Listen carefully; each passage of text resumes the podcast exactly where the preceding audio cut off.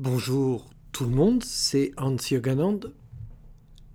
Le titre du texte d'aujourd'hui est Ego, ami ou ennemi. Il existe une préoccupation courante chez les personnes qui s'occupent de spiritualité. Cette préoccupation est l'ego, ami ou ennemi. Certains estiment que l'ego n'a en rien partie lié à la spiritualité, mais relève de la psychologie. D'autres pensent que l'ego appartient aussi au domaine de la spiritualité.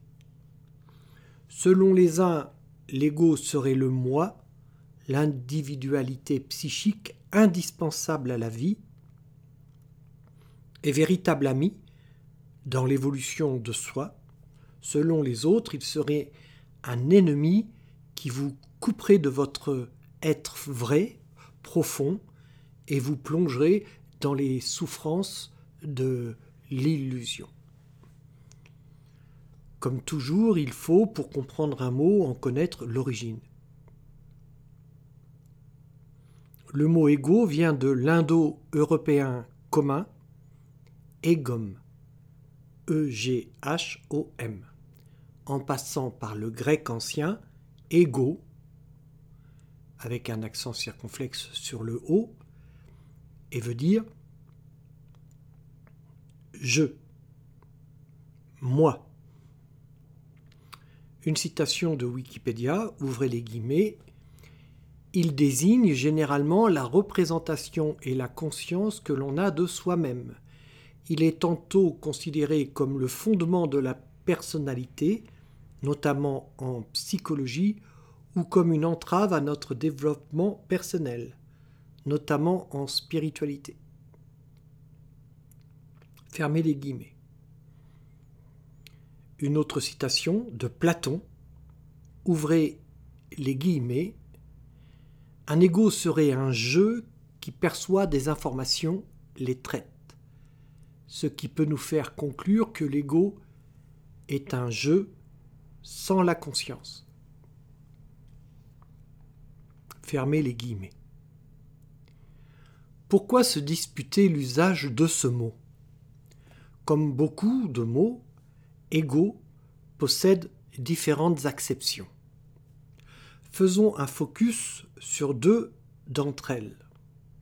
Une matérialiste, platonicienne, cartésienne, l'autre spirituelle, pour qui l'ego serait la représentation fausse qu'un individu se ferait de lui-même. Cette représentation ferait écran à la vraie nature de l'homme. Certains auteurs parlent de l'ego comme d'un faux soi constitué de souvenirs et d'expériences qui différeraient de la nature originelle. Une telle confusion produirait une illusion qui priverait ceux qui en sont prisonniers d'une vraie liberté et les enchaînerait à des schémas de souffrance. Égocentrisme, orgueil, vanité, perception erronée du monde. Dans cette conception, une personne libérée de son ego connaîtrait l'éveil spirituel. Quand je parle de l'éveil spirituel, je parle de celui qui fait d'une personne lambda un Bouddha. Je ne parle pas de cet éveil dont les gens parlent habituellement, et qui n'est qu'un certain réveil de la conscience aux choses subtiles. Les méthodes pour se libérer de l'emprise de l'ego sont diverses, et chaque école spirituelle a la sienne. Voici le point de vue de celle que j'enseigne, la voix. L'ego est indispensable car c'est lui qui donne à l'âme éthérée la conscience d'elle-même au moment de l'incarnation. Cette incarnation est une chance, même si l'hindouisme, le bouddhisme, le jainisme la ressentent comme une chaîne, le samsara, dont il faudrait se libérer. Sans ego, pas de conscience, ni de libre arbitre, et sans conscience ni libre arbitre, pas de conscience de la béatitude. Avant de s'incarner, l'âme est dans l'énergie divine.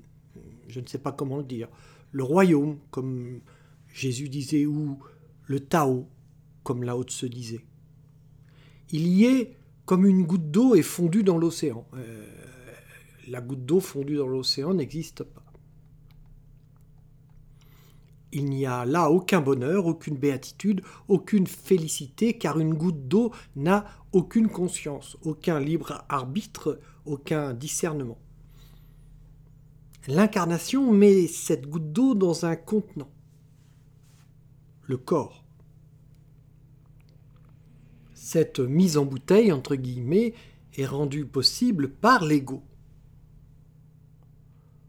L'ego serait un peu comme la tension de surface de la goutte.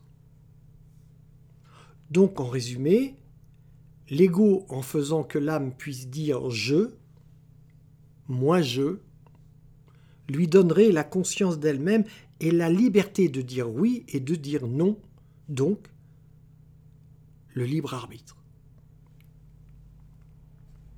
La conscience serait la fille de l'âme et de l'ego. Chaque médaille a son revers et le libre arbitre aussi. Le revers du libre arbitre est le faux ego, né du manque de conscience profonde.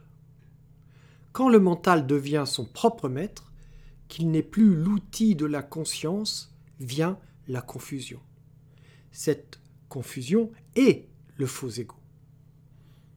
Le propos de la spiritualité est de replacer la conscience au bon endroit qu'elle redevienne la maîtresse du mental.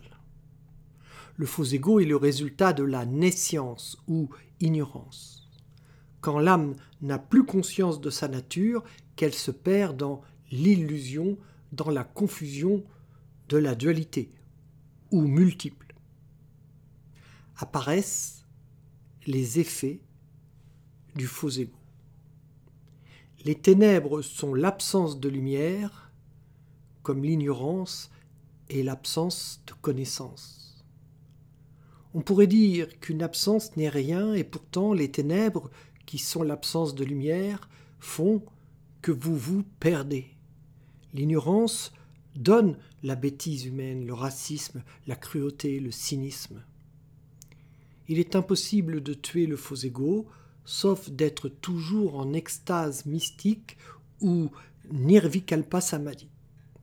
Pour ne pas en subir l'influence ou pour la faire baisser, il s'agit d'avoir une pratique spirituelle dans sa vie, une sadhana authentique, régulière, capable de vous remettre en question au-delà des concepts. Et n'oubliez pas, quand on décide d'aller sur une voie que l'on ne connaît pas, il est strictement nécessaire d'avoir un guide je redis ici qu'un guide n'est pas un chef.